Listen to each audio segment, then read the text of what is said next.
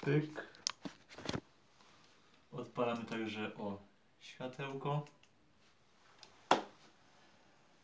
Mm, witam, tak, w sumie zgodnie też z opisem, to będzie taki live preview e, sezonu MotoGP 2.23. Oczywiście, no, będę się zajmował MotoGP oraz światem, które mi właśnie zgasło. E, pyk, pyk. O, teraz może się... Jest gucio. Jest ładnie, jest gucio. I no dobra, czy ja widzę samego siebie? Oraz czy mam swój ukochany stoperek? Mam stoper. Czy widzę samego siebie?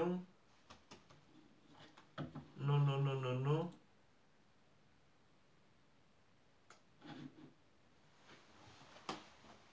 Szybki. Szybki czek. Tak jest, jest bardzo ładnie.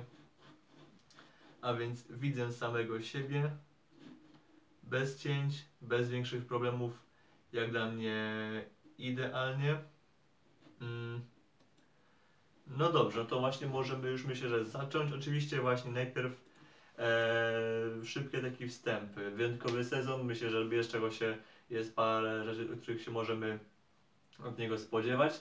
E, będzie słówko oczywiście o sprintach oraz o, no, które są właściwie największą taką zmianą e, sportową w kontekście tego sezonu. Możliwe, że przyszłych, ale tego jeszcze nie wiemy.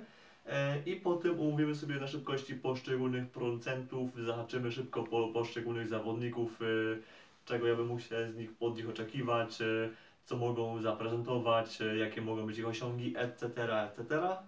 Pójdziemy oczywiście kolejnością taką moją, moją subiektywną kolejnością według producentów, e, a na końcu będzie jeszcze słowogład przy sztuce, który, który zgniótł rywali na testach w Formule 4 właśnie na torze Spa w dwóch dniach, jakie mieliśmy do tej pory.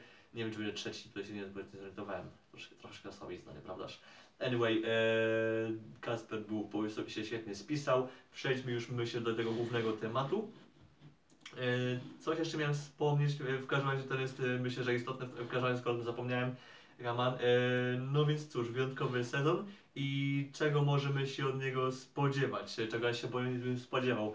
No potem, jak mieliśmy rok temu naprawdę mega inby, no bo mieliśmy dość inbowy Grand Prix Argentyny, które było sporą inbą, mieliśmy bardzo fajną walkę o wygraną oraz sporo zamieszania właśnie w Katarze. Bywały też dość takie nudnawe rundy, ale na przykład nawet to Grand Prix Austrii gdzieś tam momentami dowoziła Grand Prix Austrii i zwykle dowozi. Mieliśmy też inbę postaci Grand Prix Japonii, czy też e, deszczowego Grand Prix Indonezji na Mandarice oraz też deszczowego wyścigu w, w, w Tajlandii, gdzie też nawet mieliśmy inbę w klasie Moto2, to tam jak najbardziej no, tych wyścigach myślę, że raczej e, zawsze ktoś dowodzi, raczej nam sta, stawka nie zawodziła. E, oczywiście no, bywały też nudnawe momenty i też momenty, w których e, no, Ducati przede wszystkim dominowało, więc moim życzeniem tego, czego bym oczekiwał, jest to, żeby właśnie Ducati było mniej dominujące, ale no, trudno jest nie dominować stawki, jeśli de facto obstawia się jej e, swoimi motocyklami praktycznie no, ponad 1 trzecią, bo 8 motocykli Ducati na 22 motocykle w stawce to jest właściwie już takie między 1 trzecią a 1 drugą. To już takie prawie 40% stawki to są motocykle Ducati, z czego połowa z nich to są maszyny tegoroczne, druga połowa to są maszyny zeszłoroczne, więc może fajnie byłoby, gdyby MotoGP klasyfikowało te maszyny osobno w kontekście walki o mistrzostwo świata konstruktorów, że na przykład GP23 walczyłyby o mistrzostwo świata tegorocznych motocykli, a z kolei GP22 walczyłyby o to mistrzostwo świata osobne dla, te, dla, tego, dla tego właśnie modelu.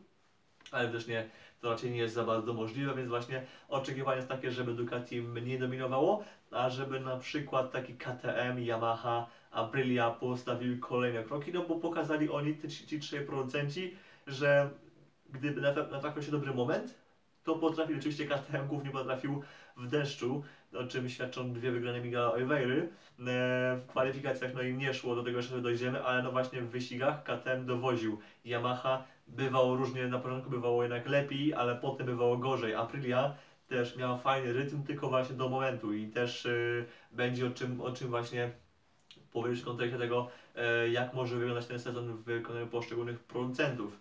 E, oczekiwam też właśnie, że jednak e, ta walka będzie bardziej zażarta, że walka o mistrzostwo pot- będzie będzie czym- czymś takim, że najpierw e, Fabio Quartararo ucieka, a potem Fabio musi bronić się za wszelką cenę, bo Pecco nagle leci sztormem wręcz. Zeszłoroczne zrobienie tych 90 punktów, co jest, no, to jest po prostu coś niespotykanego jeszcze nikt nigdy ani w F1, ani w MotoGP nie odrobił tylu punktów e, do lidera w ciągu no, właściwie drugiej połowy sezonu.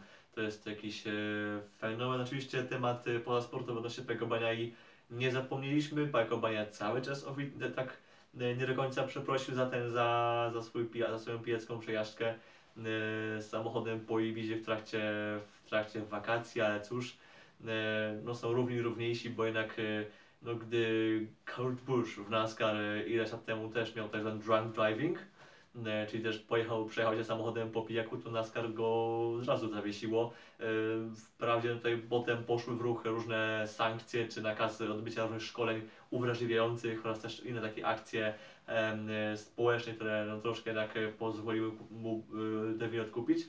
Tak w MotoGP no, wystarczy po prostu być raz pierwszym Włochem od czasów Valentino Rossiego zdobywającym mistrzostwo świata klasy królewskiej. Dwa, e, zawodnikiem Ducati z mocnymi plecami.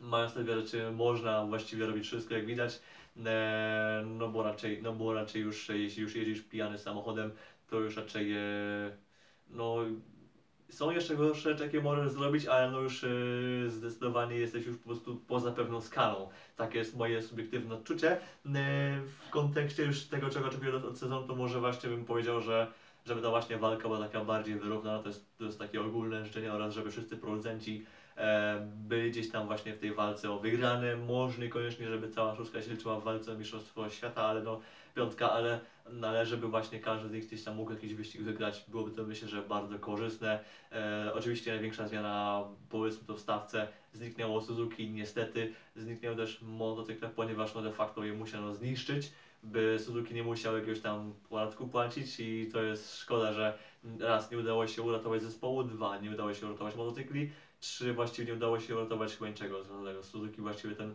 projekt po prostu pff, zniknął, nie ma nawet motocykli na pamiątkę, to jest przykre. E, natomiast przejdźmy już sobie bardziej do właśnie do tematów e, stricte do kolejnej rzeczy, jaką są sprinty i to, czego, e, jak one mogą nam urozmaicić weekend. E, sprinty, jak dobrze może wiecie, to jest właśnie taka największa nowość, jaka będzie w, w tym sezonie w MotoGP. Dla tych, którzy nie wiedzą, e, sprinty mamy już także w Formule 1, tylko tam są do tej pory były 3, teraz będzie ich 6 sprintów w wyciągu sezonu przy 6 wybranych rundach. E, w MotoGP poszli na całość i od razu dali 23 sprinty przy 23 wyścigach, e, no co oznacza, że właściwie w każdym wyścigu będzie po prostu sprint. Em, Rzecz jest taka, że o ile w F1 mm, kwalifikacje determinują kolejność e, startową na sprincie, e, a potem kolejność na mecie w sprincie determinuje kolejność na starcie do głównego wyścigu tego w niedzielę, który, który determinuje no, kto wygrywa cały Grand Prix. Tak w MotoGP e, kwalifikacje determinują zarówno grid, grid do sprintu, jak i grid do niedzielnego wyścigu, a więc e, jeśli się wywalisz w sprincie, to nie jest tak, że startujesz z końca stawki w głównym wyścigu w niedzielę, więc to jest bardzo fajna taka rozdzielność. E, Punkty są takie, że e, wygrany zwycięzca sprintu dostaje punktów 12, potem drugi dostaje ich 9, e, trzeci dostaje chyba ich tam nawet 6 i po prostu mniej więcej punkty są pocięte o połowę takim dużym uproszczeniu. E, punktuje pierwsza dziesiątka, to jest też istotna rzecz. E, paliwa jest e, o połowę mniej, bo to normalnie w wyścigu e, można mieć tam 21 litrów, natomiast na wyścig sprinterski e, regulamin sportowy przewiduje, że można zabrać tych litrów e, tam 10-11, w każdym razie po, też tego połowę mniej, też to jest jasno określone w regulaminie. E, I teraz myślę, co, co tu może jak tam sprinty mogą ubarwić widowisko. Przede wszystkim mamy takich zawodników, którzy dobrze sobie radzą na jakieś taką na którzy mają tendencję do tego, że sobie świetnie radzą na powiedzmy na lżejszym motocyklu, albo sobie radzą świetnie w początkowej fazie wyścigów, gdzie na przykład niektórzy jeszcze e, niektórzy korzystają z tego, że ich opony lepiej trzymają w końcówce. I na przykład gdybyśmy mieli Suzuki i to Suzuki było w takiej formie, jakiej było w roku 2020, gdzie oni świetnie zyskiwali właśnie w końcówce wyścigu przez to, że tą tylną oponą lepiej zarządzali, to na przykład sprinty wówczas w, taki, w takim układzie dla nich byłyby niekorzystne, ponieważ no, ten dystans masz krótszy, więc e, rywalom nie zdąży się opony zmęczyć. Natomiast ty e, po prostu możesz jechać swoje i nie możesz no, z tych opon w końcówce skorzystać, bo nawet jeśli masz je do, dobrze zadbane, to po prostu twoi rywale jeszcze się na, na nich nie męczą. Więc tutaj KTM na przykład e, niekoniecznie musi być w najlepszej sytuacji, bo na przykład KTM właśnie, szczególnie w, szczególności Brad Binder, no on sobie świetnie właśnie radził w dłuższym dystansie, gdy, e, gdy załóżmy właśnie innym motocyklom opony już się powoli kończyły, to on właśnie był w stanie w końcówce sporo czasu nadrobić. Rzeczywiście on ogólnie właśnie w wyścigach więcej zyskiwał. Kwalifikacje dla KTM w zeszłym roku nie bywały szczególnie udane w większości przypadków, e, natomiast właśnie w wyścigach on sobie świetnie radzi, więc dla niego e, no, sam fakt, że mogą się ścigać, e, a nie walczyć o pozycję tylko, tylko w kwalifikacjach, może być plusem, ale właśnie fakt taki, ale rzecz związana z tym, że u nich oni zyskują na dopiero w końcówkach wyścigu, no jednak tutaj nie będzie im pomagał. Jestem w ogóle ciekaw tego na przykład, jak się spisze Maverick Vinales, to jest też dla mnie ciekawa rzecz, no bo Vinales przynajmniej w Yamasze słynął z tego, że u niego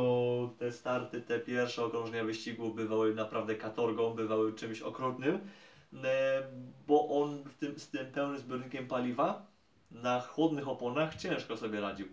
Ciężko było mu trzymać e, przód, ciężko było mu gdzieś tam walczyć o pozycję, ciężko było mu się po prostu trzymać na torze w konkurencyjnym tempie, natomiast dopiero właśnie w końcówce na tym lżejszym monocyklu, możliwe też na, na bardziej zużytych oponach, e, tutaj nie wiem czy zużycie opon miało e, duży wpływ, czy może Vinales jakoś mega dobrze o nie dba, czy nie, to pominie, e, natomiast na lżejszym baku on właśnie najczęściej właśnie brylował, wtedy właśnie potrafił być właśnie najszybszy, on właśnie wtedy dużo, dużo prędkości zyskiwał. Więc tu jestem ciekaw właśnie jak sobie z tą połową baku poradzi Vinales. Oczywiście trzeba pamiętać, że Aprilia to jest inna maszyna niż ten niż Yamaha, więc y, tutaj też y, ten kasus właśnie Vinalesa z ciężkim bakiem też niekoniecznie ma zastosowanie w normalnych wyścigach, nie zawsze. Ale no właśnie było gdzieś to, gdzieś to, gdzieś to się właśnie utarło z, z właśnie z czasów z Yamahy, to jest skoro właśnie mówimy o Yamasze, to właśnie jestem ciekaw właśnie jak, jak się może właśnie Yamaha spisać e, w sprintach. No bo jednak e, moc, że pewnie z mocniejszych stron Fabio Quartararo no, no jednak bywały kwalifikacje. No i potem jeżeli e, nie zawalał startu, no to był w stanie jako tako walczyć o pozycję, więc jeżeli Fabio będzie mocny w kwalifikacjach oraz na starcie w sprintach, to on tam sporo punktów może nadrobić. Ale na pewno nadrobić punkty mogą na przykład tacy zawodnicy jak e, Luca Marini. To jest e, jeden z e, nie że czarnych koni bym powiedział, ale zawodników, których właśnie się upatrują, upatrował chyba go Michał czy też ludzie z The Race, upatrują go właśnie jako takiego czarnego konia sprintów, jego czy Marco Bezekiego, że właśnie oni, oczywiście Bezeki dobrze dba o opony, pokazał to w szczególności w tej drugiej części sezonu właśnie, gdzie te jego wyniki poszły w górę, ale w takich właśnie krótszych wyścigach, taki właśnie Marini, on może być e, potężny, no też do tego zaraz przejdziemy, czego, czemu w ogóle może być w pierwszych wyścigach, może być e, potężny, ale właśnie jest paru zawodników, którym te sprinty mogłyby właśnie pasować i myślę, że właśnie Vinales mógłby być takim zawodnikiem, Marini mógłby być takim zawodnikiem.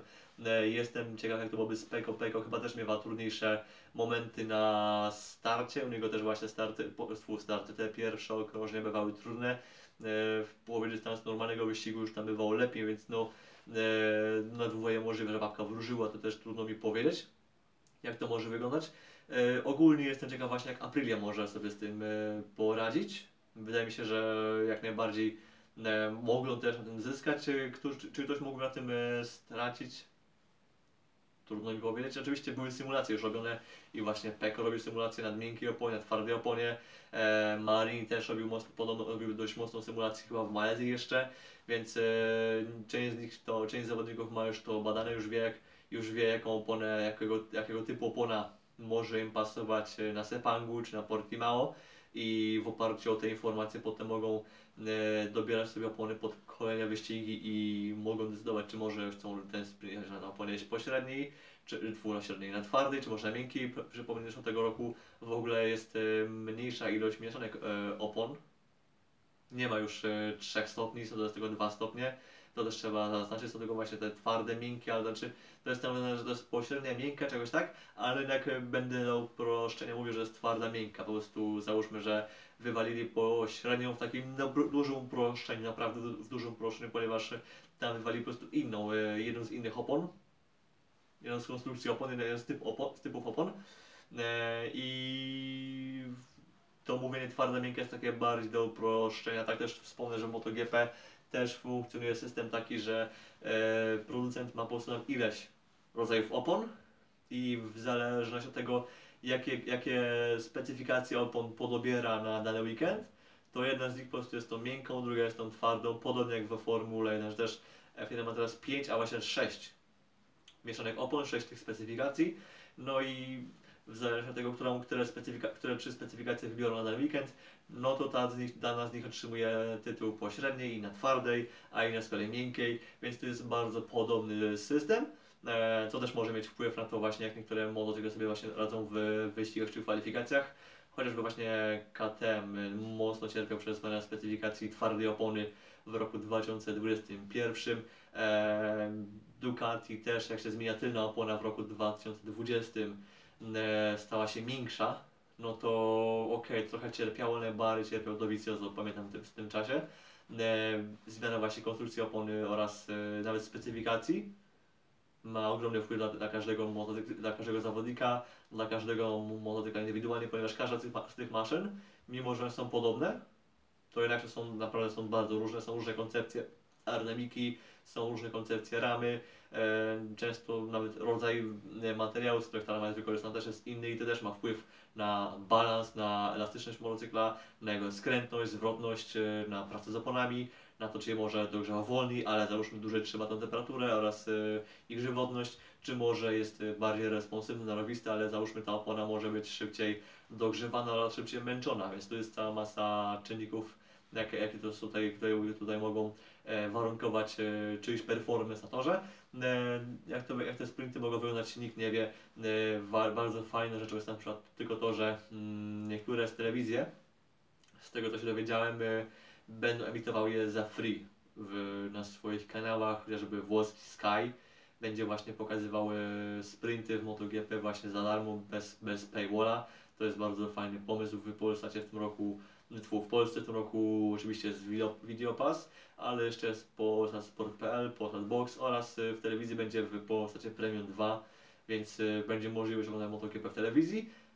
Płatnej, bo płatnej, ale jeszcze będzie bezpłatna transmisja w internecie, więc y, myślę, że tutaj nikt, nikt, nic, nikt nic szczególnie nie traci.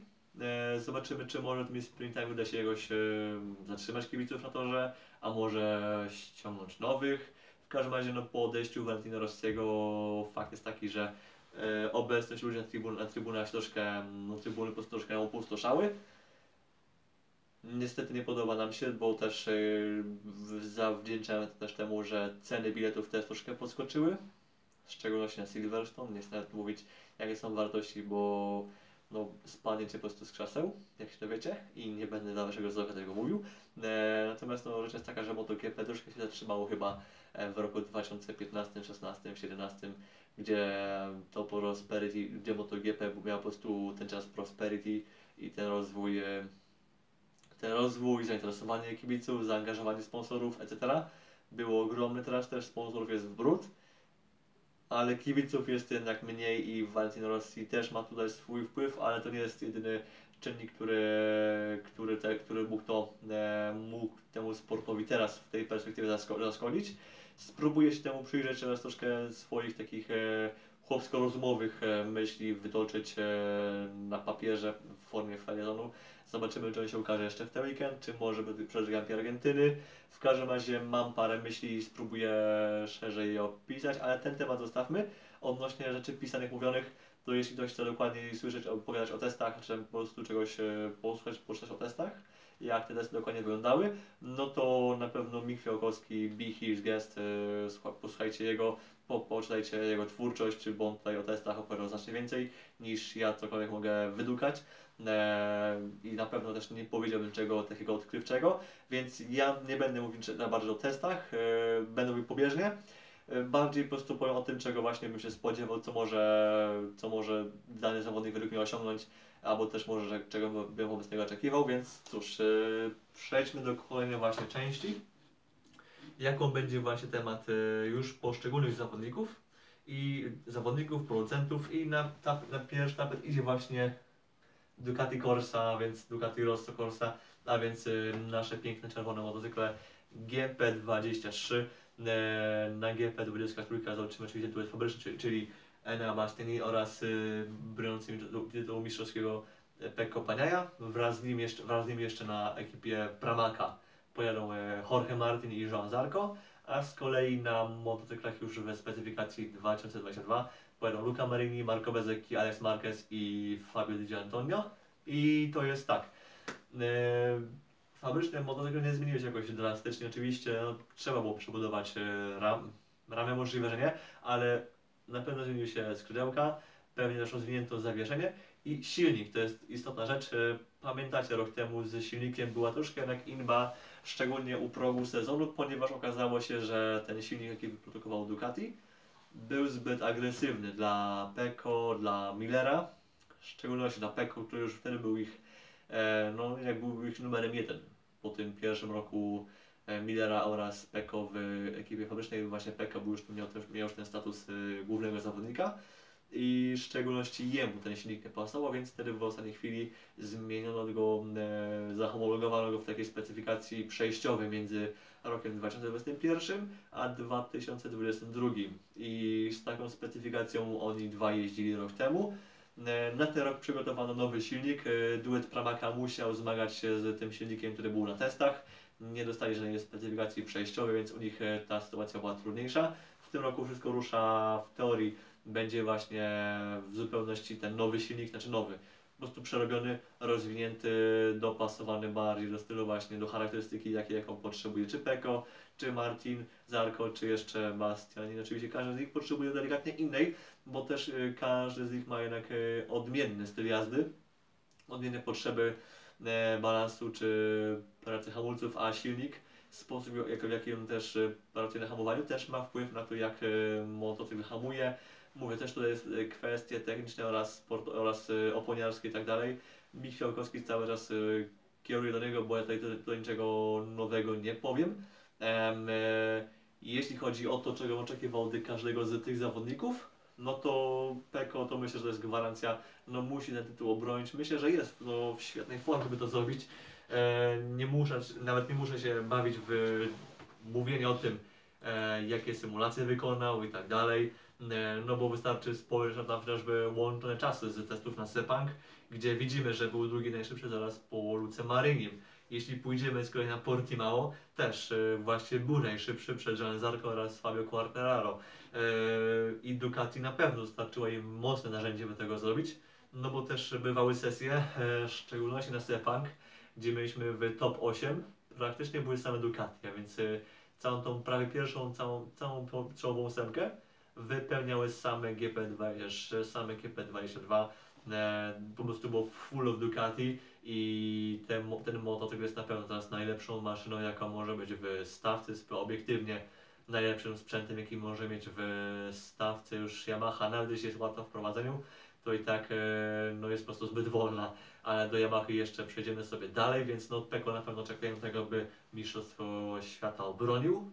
Mam nadzieję, że w lepszym stylu niż rok temu je wywalczył, bo jednak e, no i on i Fabio mieli takie, mieli te dwie takie dziwne połówki, że najpierw Fabio był na krzywej wznoszącej, on był e, świetny, prawie że nietykalny, bezbłędny, coś tam powygrywał, no a potem e, w tym czasie właśnie Peko się wywalał, były oczywiście, były też mocne wyniki, ale było też sporo wywrotek, była wygrana w Jerez, było parę wywrotek, parę z, e, błędów, no a potem to się odwróciło i teraz e, potem nagle to Fabio był tym króliczkiem, który uciekał, a z kolei to Peko go gonił. Teraz mam nadzieję, że, że cokolwiek się nie, nie wydarzy, to że Peko swój ten, ten sezon obronny no, przejdzie takim bardziej e, równym stylu. W takim, którym nie będzie po prostu musiał polegać na problemach rywala, czy na, prostu na, na tym, że po prostu nie ma, że nie ma rywal e, zbyt mocnego motocykla i że ta walka będzie po prostu równiejsza.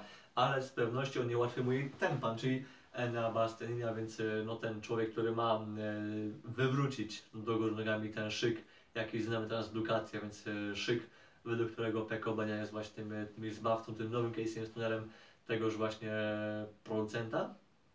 Czy mu to się uda? Oczywiście zeszły rok w, u Gresniego był potężny. No, trzy zwycięstwa, albo nawet cztery.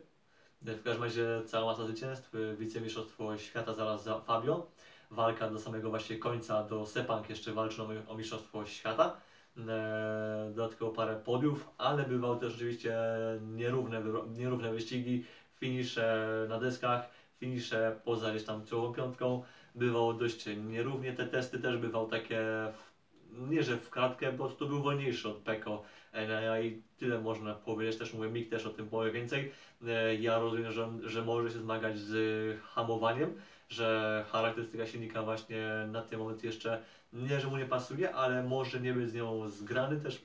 Tutaj mówię, Michał Kowski też o tym mówił dokładniej, że mocna strona jaką, była, jaką było hamowanie u Enei, póki to troszkę zawodzi i to wynika właśnie z tego, że jeszcze nie czuje się dobrze na tym motocyklu, mimo że jest e, po prostu krok wyżej niż to, co miał rok temu, ale pamiętajmy, że od tego roku Enea nie tylko bawi się ustawieniami i po prostu jeździ, jeździ, jeździ.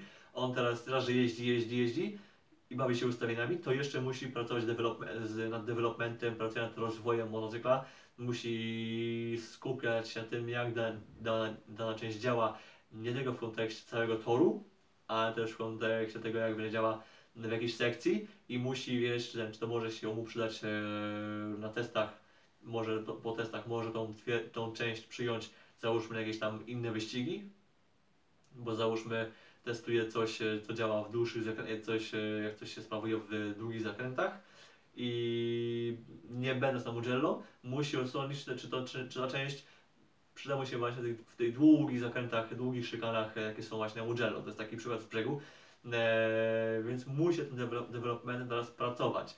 Zarko czy Martin oni e, od lat, znaczy już od lat, już od dwóch sezonów e, właśnie w, pod tym kątem pracują, bo taka jest rola zespołu Pramach, że właśnie oni najpierw te treningi, e, no do tej pory były dwa z trzech treningów e, spędzeni właśnie na tym, aby dawać feedback, by właśnie pracować nad częściami, bo byli troszkę takimi testerami jednak dla ekipy fabrycznej. E, I dopiero potem w sobotę mogli pracować na swoje konto, na konto pod tytułem e, kwalifikacje, tempo wyścigowe, sprawdzenie z opon, jakie im się mogą przydać. I teraz Enea musi właśnie wejść w te buty. Zobaczymy, jak to mu się uda. Oczywiście też mówi się, że Enea może właśnie ten, ten porządek w Ducati wywróci, że może, że może zdetronizować Baniaje. E, Na, ja liczę co najmniej na to, że przynajmniej od tych, po tych pierwszych kilku wyścigach e, Włoch, rodak właśnie Peko złapie rytm i będzie właśnie w stanie z nim walczyć. No jeżeli będziemy mieli bardzo fajny, bratobójczy pojedynek w, w ekip, ekipie fabrycznej i to taki bez jakichś tam, bez jakichś e, wywrotek czy jakichś innych e, dziwnych imp, to ja będę happy. To będzie, to będzie coś, co na pewno nam doda rumieńców, bo dawno nie mieliśmy takiej jakiejś fajnej walki w ramach jednego zespołu, chyba od czasów Valentino Rossiego i Jorge Lorenzo Yamasze. No jeszcze może walka Lorenzo e, Lorenzo Dovizioso w Ducati bywała spoko, ale tam po prostu było sporo polityki. E, koniec końców obaj, panowie z zespołu wylecieli. Em, w każdym razie taki pojedynek między właśnie e, a Peko. Ja jestem jak najbardziej za. Byłoby to coś fajnego. Mam nadzieję, że to właśnie nam urozmaici sezon. E, obydwaj myślę, że na pewno będą walczyły o Mistrzostwo Świata i tutaj Tutaj nie ma żadnych wątpliwości. Pytanie, który z nich się szybciej dorobi się jakiegoś takiego może jednoznacznego statusu lidera zespołu. E, No bo jednak myślę, że wydaje mi się, że okej, no niby Peko powinien być tym niekwestionowanym liderem, bo jest mistrzem świata, bo jest troszkę starszy, bo ma więcej doświadczenia, ale jednak e, wchodzi ten młody, gniewny, ten, ten drugi, ten nowy zawodnik, który no będzie, no na pewno nie będziesz tak potulny jak Jack Miller że będzie jednak e, nie będziesz tak milusi, nie będziesz tak e, potulny, będzie oczywiście oboje jest ambitnie, ale u Bestii jednak będzie ten większy, ten większy głód e, zwycięstwa, jest ten większy głód pokazania temu starszemu, że to ja tu rządzę, że twój tytuł mnie, nie obchodzi, że to ja tutaj cię będę kładł na łopatki, teraz ja tu będę nazywał karty. Czy to mu się uda, to się okaże. Pierwsze wyścigi raczej nie powinny tutaj nam mówić, że tak po prostu będzie, że to nam potem ustali kurs na cały sezon albo i na kolejny sezon. Nie, myślę, że pierwsze wyścigi dla Bestii to nie, że terefa ulgowa, ale trzeba po prostu dać mu chwilę, by się wjeździć, a dla Peko raczej litości nie powinno być. Jeśli Peko będzie stawał, to raczej wątpię, to jest po prostu no, raczej niemożliwe, e, bo Peko chyba po prostu narzuci swoje, swój rytm. Jeśli dobrze wejdzie w sezon, to narzuci rytm i po prostu będzie frunął. No a Bestia po prostu e, na razie nie ma nic do stracenia. Może ryzyko, poryzykować najpierw, ale fajnie, żeby z tym, tym ryzykiem też szła nauka, która mu też, e, która mu posłuży w kolejnych wyścigach. E, Zobaczymy, czy na podium uda się Stany Zarko oraz e, Martinowi. Jestem ciekaw. W zeszłym roku, w zeszłym roku był taki troszkę jednak. e, No było trochę tych niespełnionych obietnic. Oczywiście też no, nie pomógł też ten silnik, o którym mówiłem wcześniej, ale jednak e, dysponując prawie tym samym motocyklem, no, oczekujemy, że te wyniki też będą podobne. No jednak e, Martin, Zarko nie wygrali wyścigu, Zarko miał szansę wygrać, ale nie wygrał, e, a obydwu ich ograły młodziak na rocznym motocyklu, czy tam właśnie na, nawet, no, no właściwie ograł ich Enea na motocyklu z roku 2021. Troszkę jak e, głupio, trudno. E, zobaczymy właśnie, jakim to się uda rozegrać. E, groźni w pierwszych wyścigach, szczególnie właśnie w sprintach, mogą być wspomniani Bezeki oraz Marini, którzy jeżdżą w tym roku na GP22, szczególnie właśnie Marini, ponieważ on rok temu też jeździł na GP22, tylko wówczas ten motocykl rozwijano. Teraz raz, że ma już rok e, na nim przejeżdżony, więc zna ustawienia, zna ten motocykl, zna całą ergonomię, wie wszystko, czego on od tej maszyny potrzebuje, co ona mu może dać. E, jak i po prostu jest już tam wzajemne e, zrozumienie po tym roku doświadczeń, więc zostanie z nią na drugi rok, bez jakiejś rewolucji pod, pod kątem opon, bo opony właściwie się nie zmieniły, tylko po prostu zabrano jedną mieszankę i to jest e, tyle. No to jeśli masz już ten rok znajomości tego sprzętu, znasz też, masz też bazę ustawień, którą sam sobie wypracowałeś, plus możesz się podeprzeć tym, co masz, co rok temu stosował Peko, co rok temu stosował też Miller, no to raczej masz e, bardzo proste zadanie w pierwszych wyścigach. Oczywiście wraz z biegiem sezonu motocykle fabryczne jednak będą miały przewagę, bo mają development, bo mają e, jakiś tam potencjał rozwojowy i będą po prostu stawały się coraz szybsze i będą skakiwały właśnie tym, tym zawodnikom, e, którzy mają maszyny zeszłoroczne. Natomiast w tych pierwszych wyścigach właśnie czy Marini, czy Bezeki, oni mogą być w szczególności groźni. Jestem ciekaw, co pokaże Alex Marquez, którego szef jego zespołu, znaczy zarządnego zespołu, typuje jako taką, e, takiego nie że czarnego konia te- tegorocznej rywalizacji, ale jednak e, zawodnika, który może naprawdę sporo namieszać w tych pierwszych wyścigach, plus em, mamy też dobre odczucie z tych testów w Walencji, gdzie też e, Marquez był, e, no, był po prostu innym człowiekiem. Po tym jak zszedł z tych, e, po tych trzech trudnych latach na Hondzie, wskoczył na Ducati, który też jest wymagającym motocyklem, który też nie jest e, prosty w prowadzeniu, ale nie jest, e, nie jest jeżdżą, jeżdżącą patologią, jaką jest e, Honda. Honda po prostu ma jakiś dziwny styl jazdy, który po prostu, który do tej pory tylko Marquez mógł opanować. Teraz wygląda na to, że nawet Marquez tego nie może opanować i Honda jest w tarapatach, do Hondy sobie dojdziemy za chwilę, ale wydaje się, że właśnie Marquez, Alex Marquez może być tam gdzieś jakimś czarnym koniem, mogą być jakieś mocne finisze w top 6 nawet w, w tych pierwszych wyścigach. Zobaczymy, jak on się właśnie z tym, z tym sprzętem się zgra. E, dla niego to jest jednak e, chyba nie, że ostatnia szansa ratunku, ale e, no jeżeli tu mu się nie uda na właśnie na Hondzie Gresiniego, która jest, e, znaczy tu na Hondzie, na tym, na Ducati Gresiniego, to no może już kolejnych szans nie być, więc bardzo fajnie byłoby, gdyby faktycznie okazało się, że jest Marquez jest równy, że Marquez potrafi pojechać szybkość, no i potrafi wy, wyrywać e, dobre punkty. To się okaże. E, Fabio Di Antonio trudno powiedzieć, czego możemy się od niego oczekiwać. E, jakby udało mu się pokonywać Alexa Marqueza, więc jego starszego, bardziej doświadczonego team partnera, to byłoby super, bo jednak no drugi rok na tym samym, na w tym samym zespole, na prawie tym samym motocyklu, jak miał rok wcześniej. No jednak e, te oczekiwania też są, e, też nie są małe. Oczywiście Alex Marquez ma jeszcze ten rok, ma troszkę więcej w ogóle doświadczenia w MotoGP, no ale jednak e, jeśli znasz zespół, znasz z grubsza już, już motocykl od, ponad roku, to jednak te wymagania są troszkę inne i przegrywanie z Alexem Marquezem nie do końca, nie zawsze powinno mieć miejsce, więc zobaczymy, czy może mu się uda pójść o krok dalej, oby tak. Myślę, że możemy pójść do, już do kolejnego producenta i któż to nim, jest- nim jest Aprilia. E, hmm.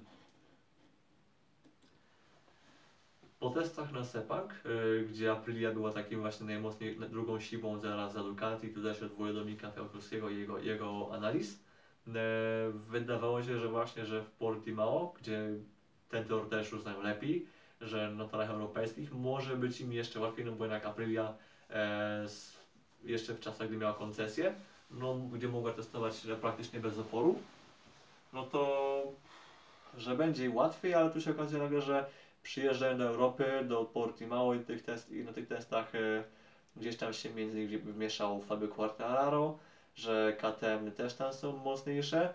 No, oczywiście mówię tu głównie o ekipie fabrycznej, bo od ekipy prywatnej czy jakąś NNF, od ekipy satelickiej nie ma co zbyt wiele ten tu osiągać. Nie ma co zbyt wiele em, e, się spodziewać. Fajnie byłoby, gdyby oczywiście em, RNF do, czoła- do czołówki byłby w stanie walczyć z gdzieś tam w dziesiątce i myślę, że Miguel, Miguel Oliveira miałby jak najbardziej szansę, ale jeszcze, ale się jeszcze może przyjrzymy ekipie fabrycznej. Ale jeszcze Spargar oraz y, Maverick Vinales mi- testowali nowe ramy, owiewki, w szczególności owiewki, które miały, które są przymocowane już bezpośrednio do widelców, do, już do zawieszenia przedniego. To już jest, idziemy już po prostu chyba za grubo pod kątem skrzydeł i myślę, że e, Dorna już coś powinna w ogóle z tym zrobić. Nie mówiąc już o, o FIM, po prostu już e, ze skrzydłami po prostu już przekroczyliśmy pewne granice i jeszcze rozumiem to wysysanie tam powietrza spod boku motocyka w skręcie, by uzyskać ten efekt e, przypowierzchniowy, jeszcze to można zrozumieć, ale już e, skrzydło z tyłu, jak ma Yamaha, czy też testowała Aprilia e, czy zimą, czy rok temu na Mugello, e, czy też skrzydełka przy, przy widelcu zawieszenia, to już jest chyba przegięcie i myślę, że mm, fajnie byłoby jednak interweniować, bo koszty, bo bezpieczeństwo, bo jeszcze cała inna masa rzeczy, bo poziom ścigania, bo też potem ten, ten, te, te, te turbulencje, czy też to brudne powietrze, jakie powstaje za motocyklem też każde z tych skrzydełek też ma właśnie na to wszystko wpływ i jeśli im jest ich więcej, no tym jednak e, to powietrze jest brudniejsze, a to wszystko potem wpływa na to, jak się jak te wyścigi wyglądają. Wracając do już do stricte do e, najbardziej mnie dziwi to, że ten nowy silnik, jaki, jaki zapowiadali już właściwie od, od lata zeszłego roku, przyjdzie, ale dopiero na treningi w, moto, w Grand Prix Portugalii. To będzie pierwszy raz, gdy Aprilia je może przetestować, co oznacza, że jeśli coś pójdzie w nich nie tak tymi silnikami, no to już zostają z tą specyfikacją na resztę roku, więc rok właściwie może być e, albo wygrany, albo skreślony.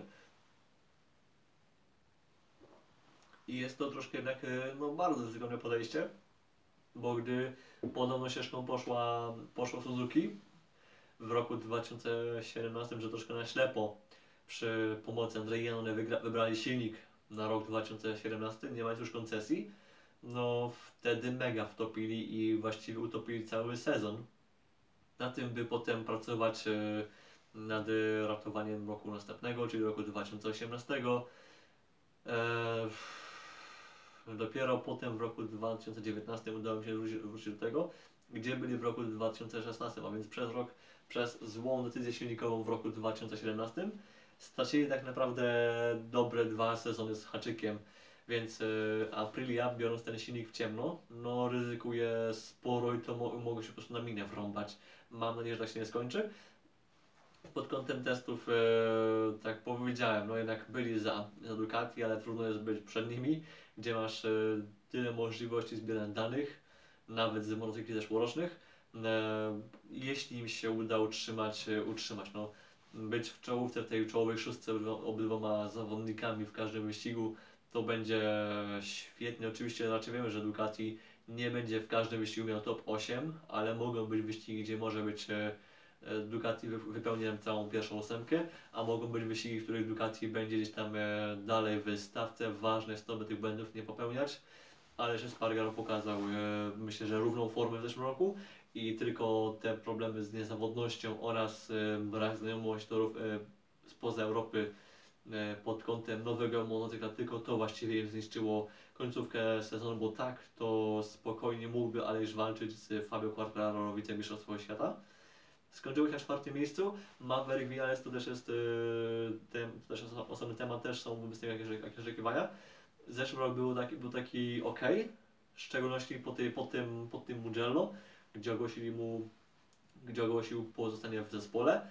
E, potem była seria takich mocnych wyścigów, gdzie walczył o podium, był na podium, bywały awarie, nie bywały awarii. E, w koniec końców Vinales między, między Assen a, a Aragon pokazywał naprawdę bardzo mocną formę i był bardzo silny. Fajnie byłoby teraz to przełożyć na cały sezon. No oczywiście wiemy, że Vinales jest taki, że raz jest e, raz wygrywa, a raz nie dojeżdża w punktach i wszyscy pamiętają co się właśnie działo na Yamasze. Mam nadzieję, że teraz właśnie już po tym roku w aprili, po tym pełnym roku w aprili oraz tej połówce w roku 2021, że Vinales będzie już właśnie tym zawodnikiem y, bardziej kompletnym, lepiej poukładanym, no i też, że ten, ta maszyna będzie już mu bardziej odpowiadała. E, jest ku temu myślę, że trochę powodów właśnie w oparciu o zeszły rok. Oczywiście te testy z tej zimy mogą napawać optymizmem, mogą nie napawać optymizmem. Ja jestem z grubsza optymistą, no myślę, że ta regularna to przejście jest dla niego możliwa. Fajnie byłoby właśnie dać e, Aleszowi Spargaro jakieś wyzwanie, bo jednak e, okej, okay, fajnie było dominować, było dominować nad, nad Brodayem Smithem, Scottem Reddingiem, Andrew Janore, Lorenzo Savadorim, kimkolwiek jeszcze ale jednak w końcu by się przydał team partner, który jest e, równy Alejszowi, który jest w stanie go popchnąć na kolejny poziom i no też oczywiście może pomóc mu w rozwoju motocykla. Vinales na pewno w tym się całkiem dobrze spisał i teraz e, jeśli by też to wynikowo by to poszło w górę, to już w ogóle byłoby super, pięknie. Jeśli chodzi o RNF Aprilie, e, obawiałem się, że będzie koniec stawki regularny. I cóż, jeśli spojrzymy na same po prostu testy, na to gdzie był Augusto Fernandez, y, to gdzie był Miguel Oliveira, a więc y, dwaj zawodnicy właśnie ekipy RNF Aprilia, to nie wygląda źle.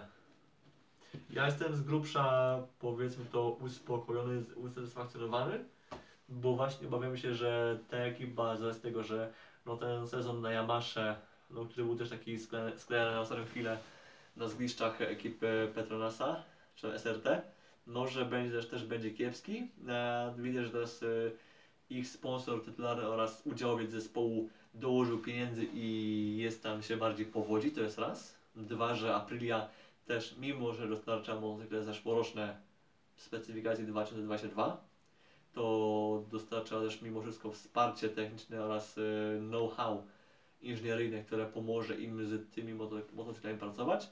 E, więc myślę, że Alesz, tfu, e, Augusto Fernandez, Raul Fernandez oraz oraz e, Miguel Oliveira mogą mieć przed sobą całkiem fajny sezon.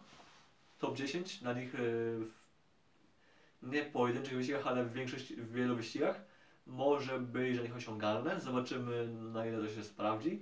E, stawki nie powinni zamykać. To jest, to myślę, że to jest dla mnie jest to raczej pewne mają pod sobą dobry sprzęt, sprawdzony, niezawodny, więc e, ja będę happy, jeśli właśnie uda mi się być e, gdzieś tam w środku stawki, e, regularnie właśnie być na pograniczu pierwszej dziesiątki z drugą dziesiątką, ale jednak im, im więcej razy będą w czołowej dyszce, no tym będzie dla nich lepiej. Sprintujmy może już bardziej tutaj do całej reszty właśnie producentów. Zostało właściwie ich trzech, ale no Ducati troszkę czasu nam zajęło. No to teraz mamy z kogoś. KTM i o KTM trudno szczerze powiedzieć e, coś um, konstruktywnego, coś w ogóle pewnego. Ja szczerze e, przyglądałem się jemu, co się działo w KTM, co tam właściwie, jak tam wygląda ich sytuacja, czy mają jakieś szanse na ten, na jakiś e, awans, na jakieś prawe względem zeszłego roku i szczerze trudno mi powiedzieć. No bo to wygląda jakby KTM był cały czas gdzieś tam w środku stawki. Oczywiście Binder w zeszłym roku, mimo że wyścigu nie wygrał, to był to tą równą formą sporo nadrobił i w wyścigach naprawdę e, ratował honor Aprili też Miguel, Miguel Oliveira też się wykazywał. E, dla zarządu KTM to nie wystarczyło. W tym roku przebudowano dość mocno motocykl, w szczególności właśnie aerodynamikę, którą przygotowali też ludzie, byli ludzie z Red Bull Racing, a więc ludzie, którzy na aerodynamice coś tam chyba się znają, a w szczególności znają się na, na aerodynamice samochodów, bo motocykle mają troszkę, w motocyklach troszkę tak to działa jednak inaczej, ale jednak o aerodynamice wiedzą sporo i mają sporo know-how. E, Wydaje się, że chyba przynajmniej na tych czasach pojedynczych to nie wygląda zbyt dobrze, więc w kwalifikacjach może być też e, ciężko o te Q2 regularne, ale też e, poczekajmy, zobaczmy. Ja właśnie bym się nastawiał na to właśnie, co się będzie działo w wyścigach.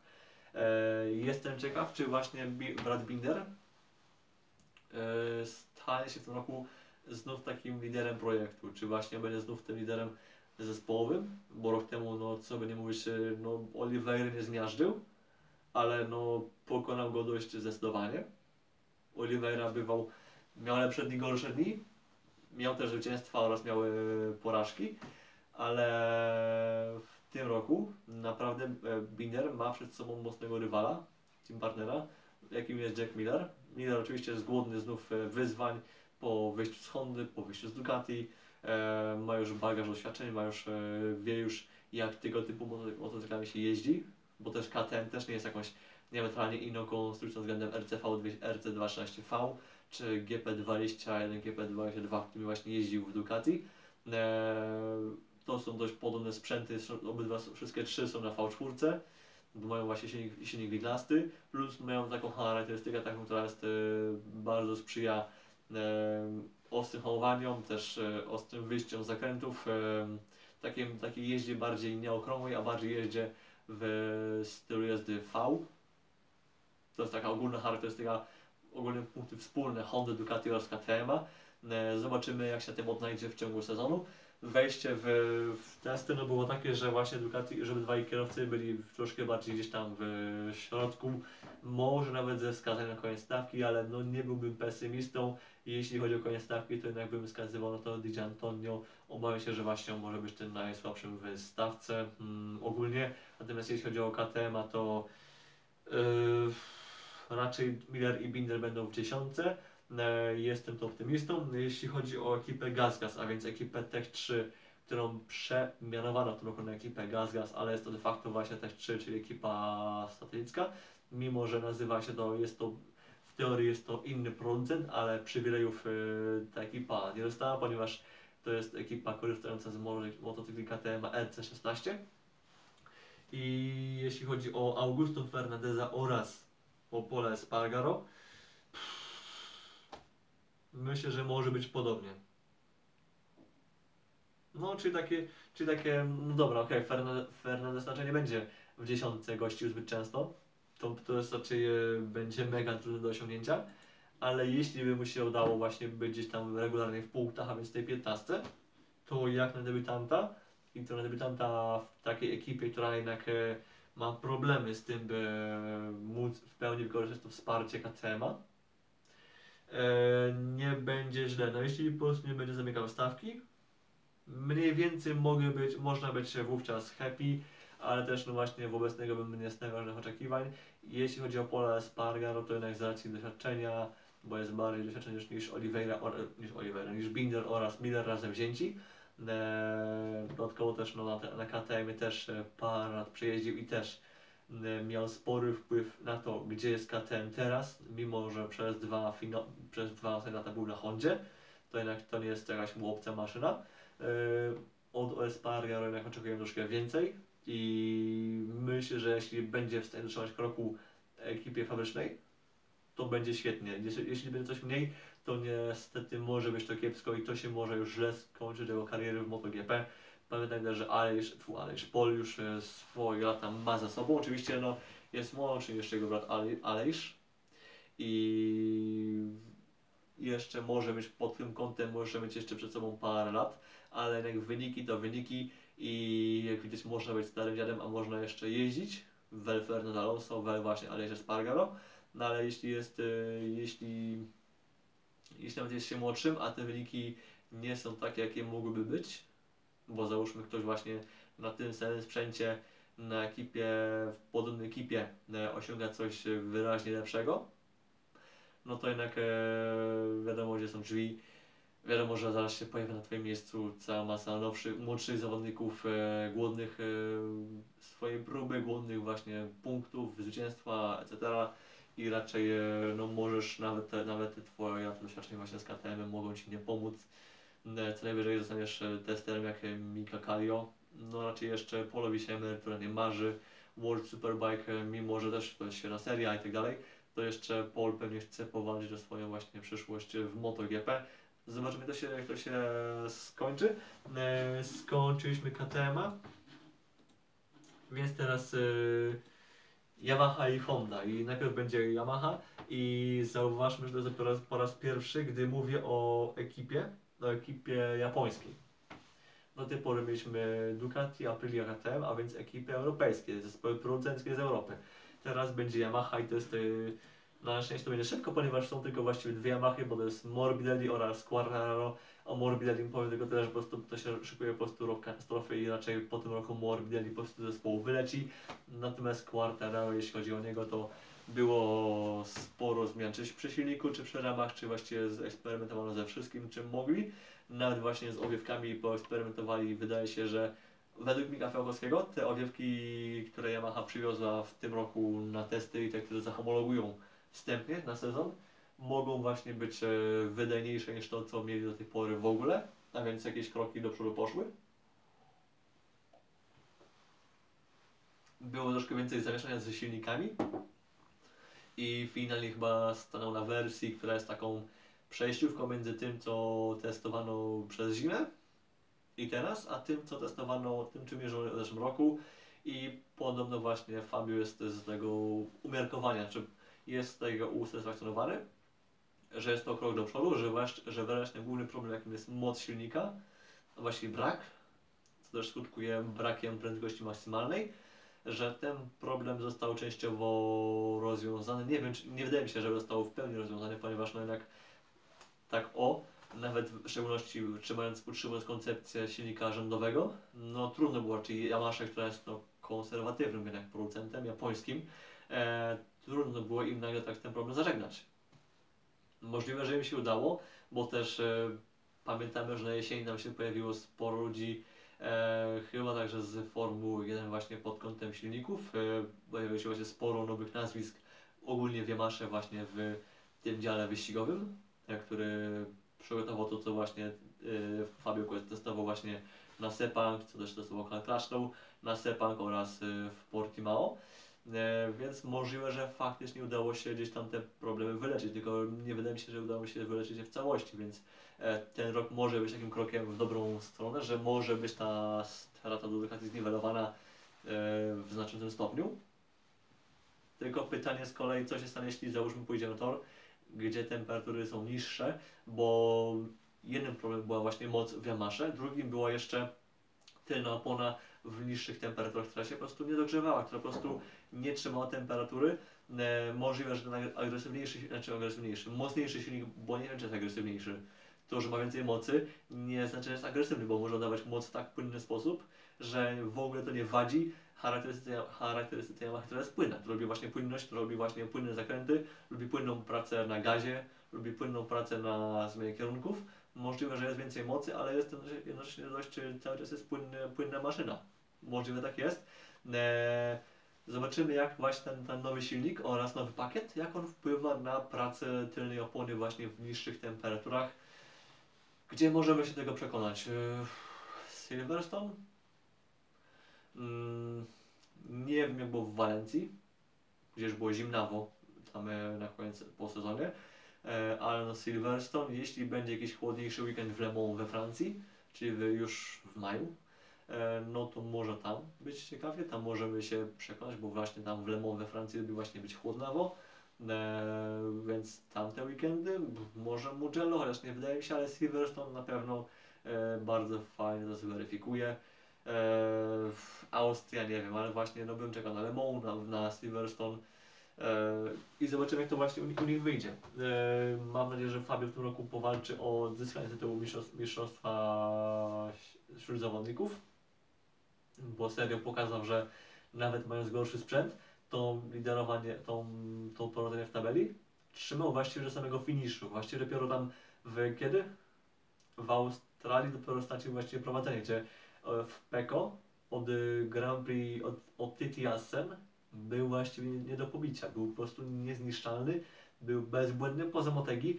E, Peko po prostu jak burza, a Fabio musiał się tam gdzieś tam bronić na jakieś siódmym miejscu, ósmym miejscu, po prostu musiał już punkty w ogóle liczyć, a jeszcze miał po drodze wywrotki, więc to, że Fabio stracił rok temu prowadzenie dopiero już na samym finiszu sezonu, to i tak pokazuje, że był naprawdę był mega równy i jeśli uda mu się tą głowę znów ustawić w bardzo fajny sposób, taki jak miał ją ustawioną w pierwszej połowie zeszłego roku, to może być, to już jest połowa pracy wykonana. Drugą połowę musi dołożyć już Yamaha i zobaczymy, czy faktycznie ten rozwój oraz ten e, z grubsza pozytywne odczucia, e, czy one z testów się przełożą na sezon. Morbidelli, tak powiedziałem, no ja tego po prostu nie widzę. E, skończmy już, kończmy już temat MotoGP. Zostaje nam jeszcze Honda i odnośnie Hondy. Ja tu jestem naprawdę trudno mi się jakoś. Tam jest galimatria, tam jest, tam jest po prostu burdel, tak, tak, to wygląda. Była zmiana wydechu, była zmiana dostawcy ramy, bo teraz e, ramy już nie robi sama Honda, tylko robi ją Kalex. E, była cała w ogóle przebudowa projektu. Pamiętamy, że już rok temu się Honda dość mocno przebudowała, bo właściwie to, to RC213V mogło już rok temu się nazywać RC214V. Była cała konkretna przebudowa czy rama, e, zmieniło się po prostu prawie że wszystko, było na testach fajnie, a potem w sezonie było jakby właściwie wrócić do starych demonów. Jakby właściwie nic się nie, nic się nie zmieniło. Była cały czas były problemy, Pole Spargaro narzekał na tylną oponę, że się nie nagrzewa, Mark Marquez e, już nawet przez swoje ciało był limitowany. E, Zobaczymy jak teraz to będzie wyglądało. Marquez już mówi, że ciało już nie jest dla niego limitem, że jest już e, w pełni zdrowy, jest już wjeżdżony i wszystko jest, nie ma po prostu wymówek w tym temacie. Natomiast Honda no, przebudowywała wszystko, zasypywali ich częściami, jeździli z różnymi silnikami, z różnymi ramami, jeździli z, z różnymi skrzydłami i jeździli nawet bez skrzydeł, żeby w ogóle mieć już e, pewność e, jak się zachowuje goły motocykl, jak się on zachowuje, e, czy może jest coś nie tak ze skrzydłami. By, też była cała masa różnych części była zmieniana, że właściwie po prostu motocykl właściwie, że wywrócono do góry nogami i nawet już nie powiem co dokładnie się, się zmieniało, po prostu nawet ja sam nie mogę tego strakować, wyewidencjonować, by powiedzieć Wam coś tam więcej mogło dziać. E, Fakt jest taki, że Honda chyba znów przystępuje do sezonu kiepsko przygotowana. Jedynym właśnie plusem jest to, że, że Mark Marquez jest e, gotów e, tą Hondą walczyć, więc pewnie jakieś tam finisze w top 5, top 6 mogą być, że może być Marquez mocny, może być silny, tylko niestety tylko niestety, cóż, sprzęt mo- może go po prostu zawieść. W ogóle zapomniałem przełączać e, cyk. I właśnie, mm, e, jeśli chodzi o samych zawodników, to każdy z nich ma gdzieś tam jakąś presję na sobie. To jest, to jest raczej, to jest e, oczywista oczywistość. Mark Marquez, tak jak powiedziałem, ciało już go nie, nie limituje, więc jeśli on nie dowiezie, no to albo jest e, problem z Hondą, albo po prostu jest braku, e, braku prędkości u niego. Raczej tego drugiego by się spodziewał, ale tak czy inaczej, no presja na nim jest, bo to on jest tym, pod którego ta Honda robi, buduje wszystko, robi właściwie, daje mu wszystko, co może dać, a Marquez, e, no nie wiem, czy dowiezie w tym roku. To brzmi bardzo dziwnie, bo to może być taki pierwszy, chyba najgorszy jego pełny sezon w MotoGP. To brzmi przerażająco. Oczywiście pomijamy jeszcze rok 2021, gdzie Marquez dopiero wrócił tam na czwartą, na trzecią rundę, jakoś tak, plus jeszcze były tam przerwy, była diplopia, no i też e, sama Honda też była taka nieposkładana. E, w każdym razie było, to nie był taki w pełni udany sezon, plus też nie był do końca zdrowy, ponieważ dopiero się w zeszłym roku że tą kość mu źle zoperowano i dopiero w tym roku jest w pełni zdrowy i po tych trzech latach tych zmagań z, ze zdrowiem, które prawie, prawie mu zakończyło karierę, teraz jest nim dość trudne wyzwanie. Zobaczymy, czy dowiezie. No na pewno będzie mógł ryzykować jak dawniej, byle znów nie odnawia się kontuzja ręki prawej czy diplopia. Mam nadzieję, że to będzie dla niego czysty, zdrowy sezon i że wyciśnie z tej Hondy siódme, siódme poty. No trudno jest sobie wyobrazić, żeby właśnie walczył tym o mistrzostwo. I chyba on sam też mówił, że e, może być, to jest raczej e, średnio możliwe.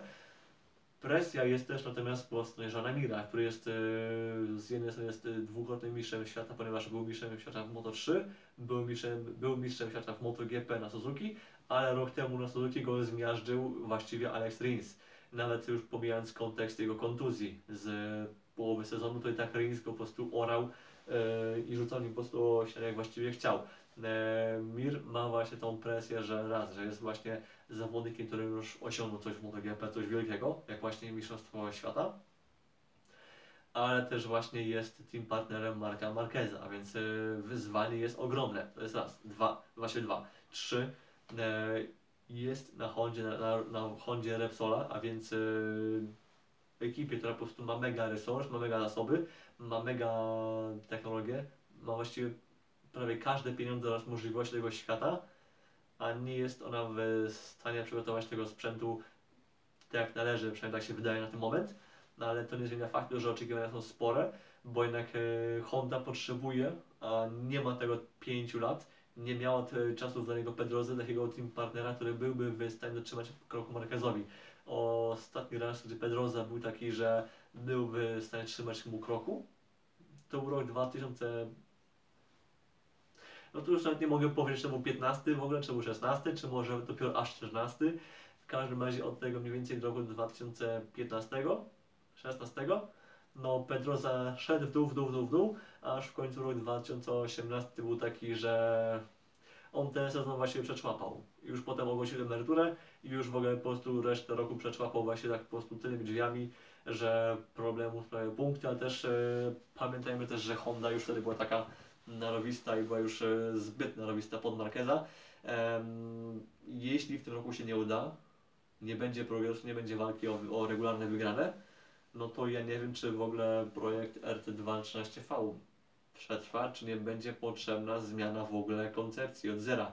Wiem, że mówię, że wiem, że słowo, słowo koncepcja w F1 zostało teraz już przemienione na wszystkie możliwe e, rodzajniki, nierodzajniki i tak dalej, ale no Honda, gdy, dekadę temu tworzyła RT213V, tworzyła ją pod Stonera, więc mega agresywnego zawodnika. Zresztą Honda zawsze robi y, motocykl pod jakiegoś zawodnika, czy to podajmy pod Duena, czy pod, y, Rune, pod Raineya, później pod Rossiego, potem pod Haydena, w końcu był pod, pod Pedrozę, teraz był pod, pod Stonera, który, którego przejął w spadku Mark Marquez.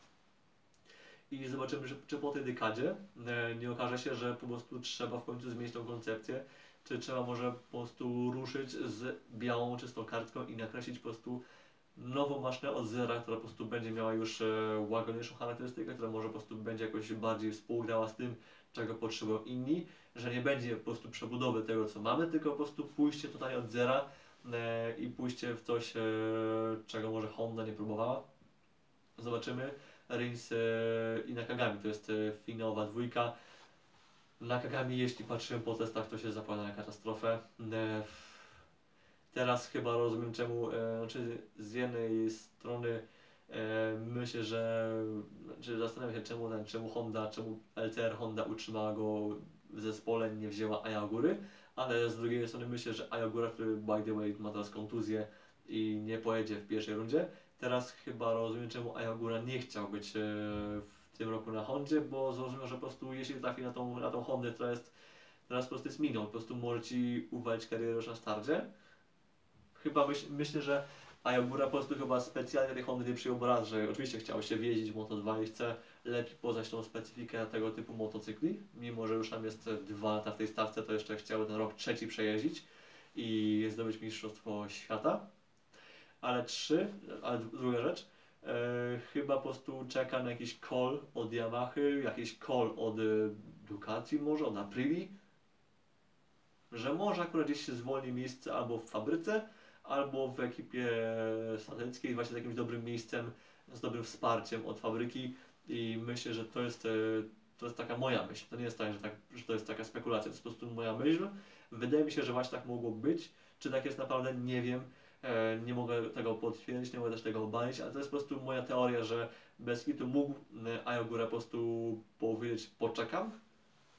Może Honda się spisze, ale jednak popróbuję poszukać szczęścia w, u innego producenta, bo Honda, ok, dała mi wszystko, ale jeśli jest możliwość, jeśli nie ma cyrograf, nie podpisałem cyrografu, a nie wiem czy ma, czy Ogura ma cyrograf, czy ma jednak jakąś możliwość opuszczenia Hondy przed debiutem w MotoGP, to może spróbuję poszukać szczęścia od razu gdzie indziej. Coś jak Oscar Piastri, tylko może taki mniej, e, mniej zabawny sposób. E, więc e, Ogóry, znaczy znaczy Ogóra, więc Nakagami po tych testach, które były fatalne, też pamiętajmy, że też e, zmagał się z kontuzją ręki, którą cały czas leczy. E, no on też nie miał chyba za bardzo jak, jak się pokazać, ale ten start sezonu będzie dla niego fatalny, więc on, mm, on, Di Antonio, czy też e, Augusto Fernandez, e, no dla nich ten start może być trudny, zobaczymy co będzie potem dalej. Jeśli chodzi o Alexa Ringsa, no to oczywiście niego też, dla niego oraz dla Mira to jest e, totalnie inna maszyna, ponieważ oboje są, no wyszli po prostu, są wyjściowo całą karierę do tej pory byli na, byli na Suzuki, a więc na dość płynnej maszynie, troszkę prawie płynny jak Yamaha, ale jednak z inną charakterystyką silnika, z inną charakter- charakterystyką tego jak, tam, jak ten motor pracuje, pracuje czy na wyjściach, czy na hamowaniach, czy gdziekolwiek indziej. E, nagle trafia na, na bardziej agresywny sprzęt, który jest, no chcecie po prostu wyrzucić ze siodła na każdej możliwej okazji i teraz muszą sobie z tym radzić. I o ile oboje macie do, do pewnego stopnia jakąś presję na sobie, bo muszą dowieść, bo muszą być, e, będą cały czas równani do Marka Marqueza, więc e, kogoś, kto jest od nich starszy, ale w ostatnich ma troszkę przerwy w jeździe z różnych powodów. E, Plus no już Rins czy Mir no już mają na, na koncie sukcesy, więc też no też e, powinni móc do nich nawiązać nawet na tym trudniejszym motocyklu, ale Rins tej presji wydaje mi się, że może być mniej, bo jednak okej, okay, zmiażdżył Mira, więc e, w teorii musiałby zrobić to samo na tym samym, znów na prawie tym samym sprzęcie co ma Mir, ale jednak jeździ w LCR-ze, a LCR mimo, że jest ekipą też ma te same motocykle co, motocykle co Repsol, to jednak tego wsparcia jest troszkę mniej, jest tam troszkę ubożej pod pewnymi względami, jest więcej też testów dla Repsola, a więc Rins ma troszkę mniej, więcej pracy robi dla Repsola niż dla siebie czasami. I pod tym kątem on może mieć wię- większą znajomość e, nowych części, może lepiej pewne sprawy pod siebie dopasować. Oczywiście cały czas musi pracować na główną ekipę, ale jednak fakt, że nie jest, że nie, jest, nie ma spotlightu Repsola na sobie, że nie ma właśnie, na- że na nim nie świeci, nad nim nie świeci emblemat Repsola, no sprawia, że jest troszkę bardziej w cieniu, a jeśli wychodząc z cienia jesteś w stanie wygrać, e, nie wyścig może, po prostu być gdzieś tam w piątce, pokazać, zagrać na nosie Mirowi czy Marquezowi, albo być blisko nich, no to to jest coś zauważalnego, to, by, to byłoby coś e, dobrego, więc e, Rins ok, pewnie finansowo, zarobkowo tym, na tym, e, na tym LCR-ze może wychodzić gorzej, ale sportowo no, oczekiwania są wobec niego niższe. I może osiągnąć więcej, bo po prostu no, będzie mniejsza presja, więc będzie miał więcej czasu, by pracować w ciszy i w spokoju, co z pewnością może mu pomóc. E, czy coś tu jeszcze mogę powiedzieć w kontekście MotoGP? Nie wiem, nie wiem. Myślę, że w kontekście MotoGP to będzie wszystko. Więc jeszcze na koniec, już na samo zamknięcie, Kasper Sztuka na testach w Formule 4, oczywiście z zespołem US Racing. E, Na testach właśnie w Spa w obydwa dni był najszybszy. Pokonywał takich zawodników jak e, Brando Badower z Van Amerstorfa Racing czy Ugo, Ugo Czuku. A więc e, kierowca Premy, ale bardzo mocny junior McLarena. Kierowca z, z USA, który świetnie pokazywał się w tej, w tej F4 w wersji blisko wschodniej zimą. E, kto, któż tam jeszcze może się pokazywać? Tu Kataponen, też z Premy. E, z US Racing też e, Zachar David. Jest parę mocnych nazwisk, które mogą być właśnie silne w stawce tegorocznej. I jeszcze programu Kaspra ten rok nie znamy. E, Jeździł z US Racing, ale to jeszcze nie mówi, jeszcze nie mówi, że będzie z US w ogóle jeździł w e, sezonie. Wiemy co się działo rok temu z finansami, z ADAC F4. Wiemy, że była groźba w ogóle nie skończenia sezonu w, we włoskiej F4. E, jeszcze nie wiemy, co się w ogóle dzieje u Kacpra, czy, jak to, czy będzie jakieś ściganie, gdzie będzie ściganie, kto będzie go wspierał. Mam nadzieję, że to się skończy fajnie, że to się skończy dobrze, że będzie ten rok w F4 dla niego, no okej, no jednak jest takim brakiem postępu, bo jest trzeci rok tej serii, a jednak e, w tym wieku oraz e, przy takich e, sukcesach jak rok temu, powinien być ten krok już wyżej, no ale niestety, no nie było budżetu. Freka chyba jest już mało możliwa, przynajmniej ekipy czołowe już są niemożliwe. No a jeśli nie może być w, czoł, w czołowej ekipie Freka, to raczej nie ma sensu iść gdzieś, dalej, gdzieś tam właśnie w tych seriach. No tylko sobie po prostu zaszkodzić, więc, więc lepiej już być, chyba mieć ten rok dodatkowy w F4. Trudno. Może się zaskoczymy, ja jeszcze nie wiem, nie mam pojęcia, choćbyście mnie torturowali, po prostu nie wiem co się dzieje właśnie u Kaspra i nie mam pojęcia co tam może się dziać. Mam nadzieję, że za jakiś czas jeszcze, no jeszcze jest parę tygodni do sezonu, więc jeszcze mamy czas, by się przekonać, cóż nam ten Kasper wymyśli. E, czy to będzie, myślę, że wszystko? E, ja myślę, że to będzie już faktycznie wyższyściutko w kontekście właśnie F4, MotoGP. Sezon rusza właśnie w piątek, będą treningi do Grand Prix Portugalii. Dość ciekawy tor, yy, gwarantował różnego rodzaju ściganie, no raczej pod kątem głównego wyścigu bym się nie zapatrywał, ale sprint może być ciekawy. E, de, pogoda chyba tam deszczu nie powinno być, ale no zawsze ten pierwszy weekend jest taki zawsze taki ciekawy, plus aspekt tego, że już tu testowaliśmy, znaczy zawodnicy już to testowali, więc też tory już też e, znają, więc stawka będzie zbita i może być ciekawy finish, podobnie jak dawniej w Katarze. E, czy coś jeszcze możemy powiedzieć w kontekście MotoGP oraz F4? Ja myślę, że nie. To też e, cóż, e, dziękuję pięknie za uwagę i cóż, słyszymy się, widzimy się w niedzielę już po Grand Prix Portugalii. Do usłyszenia.